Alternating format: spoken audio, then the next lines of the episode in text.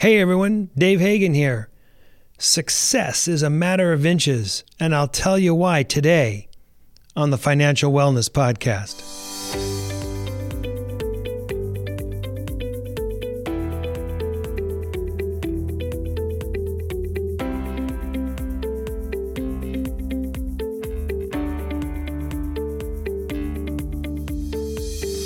Welcome to the Financial Wellness Podcast, Dave's weekly message to keep you on your path to financial success. Here is your host, financial problem solver and talk show host, Dave Hagan. Hey, thanks, Nick, and welcome everybody to this week's edition of the Financial Wellness Podcast. This is Dave Hagan. I'm sitting here in beautiful downtown Van Nuys, and we've got some interesting things to talk about here today. Is success a matter of inches. Some would say yes, some would say no, but I say yes. Check this out. I remember a playoff baseball game a bunch of years ago where the batter hit a slow line drive down the first base line.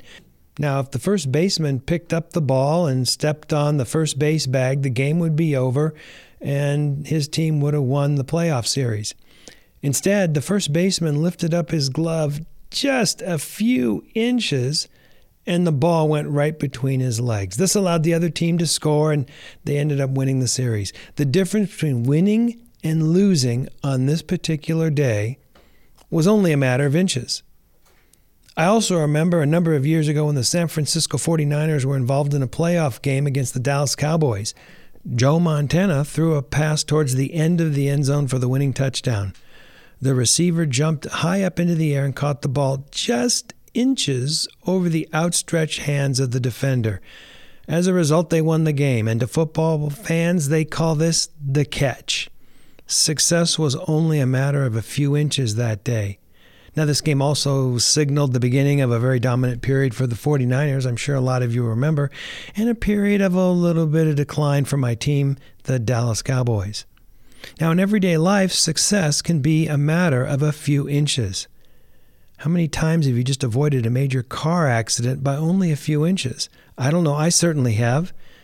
If I had been just a little bit slower or a few inches closer to the other car, a catastrophic accident would have resulted. Success that day was only a matter of a few inches. Now, I think the same is true in our in our business lives. Sometimes the difference between getting the deal or getting the contract or not is just a matter of a few inches or a few comments or a few concepts. Let's face it, you know, in a competitive situation, a lot of times you're going to find two or three really competitive proposals. And the difference between getting the nod or not can be a few inches. Another example from sports. I'm really kind of on a sports jag today. Uh, Pat Riley, the former coach of the Los Angeles Lakers and then on to the Miami Heat, understood this concept. He wasn't really a, a trained coach, he was a player that was kind of reached the end of his career. And one day he gets a call just to come in and, and coach the Lakers a little bit. And it turned out to be he was quite a motivator and quite a, quite a coach. And one year after he won the NBA championship with the Lakers, he needed some way to, to motivate his team for a repeat performance. Remember, he had guaranteed a repeat. And he looked at the team's statistics for the season and went back and increased each statistic only 1%. Only 1% with each statistic. Rebounds, shooting percentage, etc. The cumulative effect of this 1% increase in each statistic created an amazing team on paper. In fact, it created a monster team on paper. So he then went back to each individual player and challenged them to increase their statistics by only 1% in the upcoming year. He told them that he would guarantee a repeat championship if they would only get 1% better. Success was a matter of just inches. Now, obviously, this is a very motivating thing for players to think about, and as Laker fans know, uh, this resulted in their first back to back championship. Now, taking this into our, our personal lives our personal business lives, success can be a matter of inches. What can you do to make the next brief little period of time a little bit better? Perhaps only 1% better. What can you do in the next 30 days to make your finances just 1% better? Sometimes it even doesn't require so much as a, a 1% change. Sometimes it's just a slight change of focus. Sometimes it's just a little bit more mindfulness or pursuing a very deliberate objective. In the next week, take some time to think about what you could do just as a matter of a couple of inches, just as a matter of a couple of percentage points. What are some of the things that you can do to increase your chances of success in your financial life if you just plan for a couple of inches or just a couple of percentage points. Big change may not be necessary. Sometimes it's only a percentage point or a couple of inches at a time. This is Dave Hagan, and you're listening to the Financial Wellness Podcast. You've been listening to the Financial Wellness Podcast, Dave's weekly message to keep you on your path to financial success. If you have a question that you would like Dave to answer on the podcast, go to thefinancialwellnesspodcast.com. You can leave an audio message with one click of a button or type your message into the question box. Either way, it's sent right to Dave's phone. As an additional bonus, each month, Dave will randomly draw from the submitted questions and pick the winner of a free one hour personal conversation with Dave to help you achieve your financial goals. Don't forget to subscribe to the podcast so you receive the new episode notifications. Let's listen in now as Dave answers some emails. All right, I got a couple of interesting uh, emails here. Uh, the first one is to Dave, Brian, and Nick. Uh, Susan says, I noticed that you did 50 shows in your first season. Congratulations and keep it up. Well, Susan, thanks for even noticing. Uh, for you, those of you that are looking at the uh, numbering on the shows, we're now in our second season. We'll do second a second season of about 50 shows. But thank you for noticing, and we will try and keep it up. Uh, another email from Steve. It says, Dave, I want to retire when I turn 50. What are your thoughts? Well, Steve, um, my first thought is me too, uh, except for I'm not 50 anymore. Um, but good for you if that's one of your goals, if that's one of the things that you want to do. Um, my second thought is okay, what are you going to do? Uh, what's your idea of retirement? And uh, what are you going to do with that? You know, it used to be that being retired meant that uh, you were uh, kind of uh, physically worn out or used up, and they were going to give you Social Security or they were going to give you, you know, a pension, and you would kind of sit around and putter around the backyard and and uh, you know eat dinner at five o'clock and and uh, you know sleep ten hours a night. That used to be retirement, but 50 now is nothing. 50 is young. 50 is the new 40. 50 is the new 30 even um, the advances that they made in science and physical conditioning and nutrition it's it's pretty phenomenal. So there's a lot of things you can still do when you're 50 in fact you can do almost anything. Uh, you know maybe maybe not slam dunk a basketball or or run a six minute mile although there's still people that are 50 that are running six minute miles. But uh, there's still a lot of things that you can do in fact you can do almost everything so what do you what are you going to do with that? Are you going to sit around all day or is there something you want to pursue?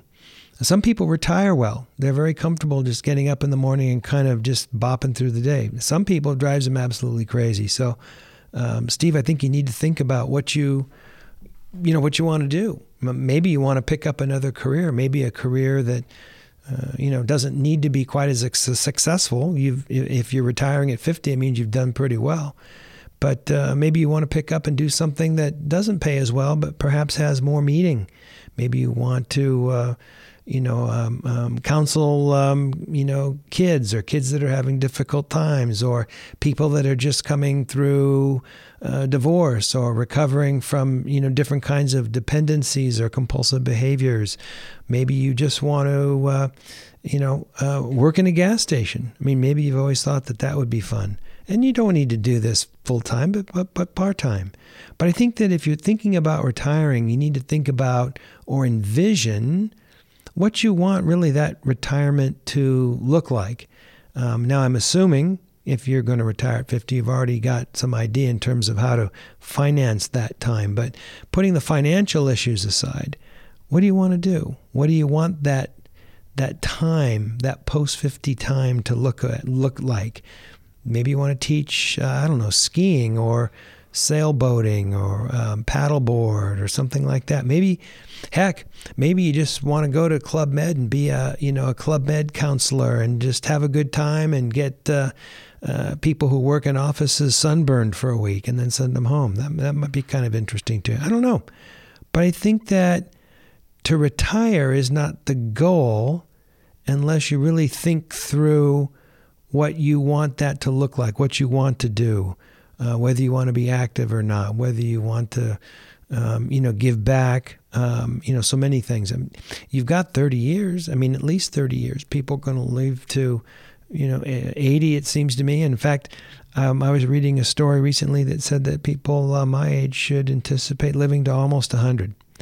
Um, I don't know what the quality of life would be like at 100, but it's sure interesting to think about. So think about that a little bit, Steve. Kind of sketch it out on a piece of paper and, and uh, envision what you think that might look like. But those are my thoughts on retiring at uh, age 50. Here's an email talking about uh, buying a house. It says, Dave, I want to buy a house. What are your thoughts on what to look for? Thanks, Margie. Hmm. Well, here's some thoughts, Margie. First of all, um, think about why do you want to buy a house? Uh, you know, it, it's not the panacea that it once was. Um, in the early 80s, when I was, uh, you know, consulting with people, I used to tell them, hey, you know, you want to get into some real estate in California because no one's ever lost a dime on California real estate.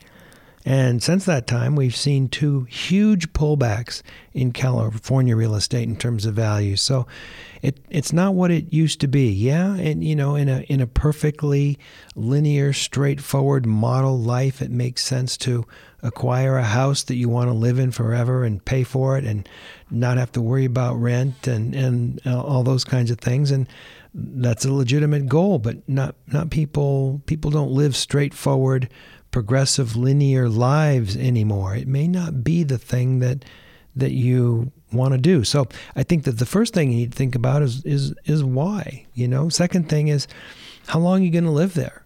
If you're going to live in, in a particular area for a couple years and you're going to get transferred by work or you're going to want to go some live somewhere else, probably not cost effective to continually you know buy and sell real estate and a, and a realtor I'll take five or six percent of your appreciation, you're not you're not going to get ahead. So, if you're going to live in a place seven or eight years or more, mm, and you really like a neighborhood, maybe you're going to want to go out and get a house in a particular neighborhood. But that's something to think about. Look at the condition of the neighborhood as well.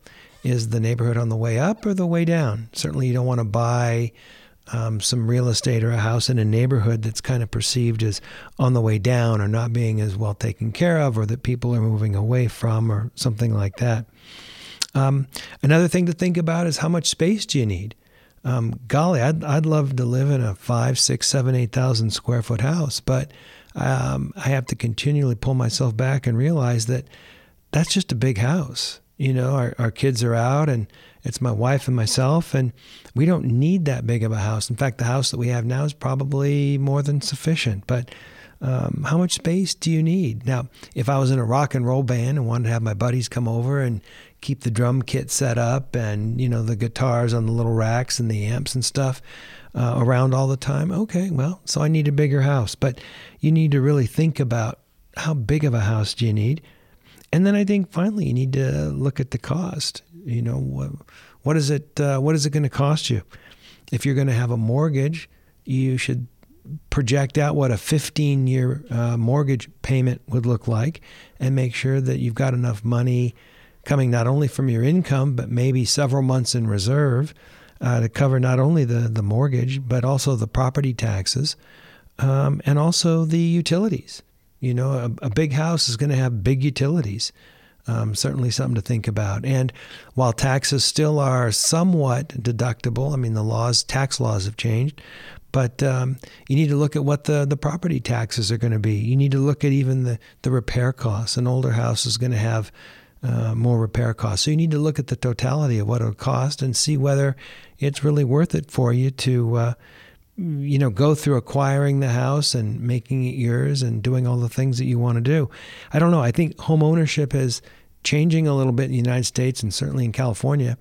It's expensive. There have been some meltdowns, um, and it, it's an expensive thing to do. So I think people are kind of reevaluating whether they want to make the uh, you know the the ownership of a house the the do all end all be all kind of a thing in terms of uh, where you want to live. So uh, think about that a little bit, Marjorie. Um, sounds kind of cool. Congratulations that you're at a spot in your financial path or your financial journey where you can really start to think about that because that means that you've got some of the other things that uh, uh, that you need to do ahead of time already covered. You know your cash flow. You don't have any debt. Hopefully, um, you know you've got a, a um, an emergency fund put together and things like that. And if you've got those all covered, then the next step everyone looks at is a house. So it sounds like you're there. and Congratulations! I think that's really cool. But now make a thoughtful, uh, uh you know, well reasoned decision on whether you really want to buy a house. And just some things to think about. Thanks for writing in, Margie. All right, I think that'll do it this week. I think we should wrap it up. That's uh, three emails, although one was just a little congratulatory note. Uh, but a couple of things to think about there. And then also the uh, success being a matter of inches or uh, percentages or even a matter of degrees. This is Dave Hagan, and you've been listening to the Financial Wellness Podcast.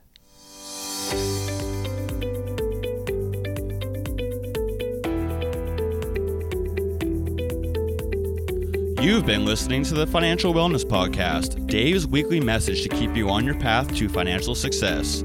If you have a question that you would like Dave to answer on the podcast, go to thefinancialwellnesspodcast.com. You can leave an audio message with one click of a button or type your message into the question box. Either way, it's sent right to Dave's phone. Remember, Dave will randomly draw from the submitted questions and pick the winner of a free one hour personal conversation with Dave to help you achieve your financial goals. Don't forget to subscribe to the podcast so you receive the new episode notifications, or share the podcast via the app with your family and friends. This is your announcer, Nick Appel, wishing you every financial success.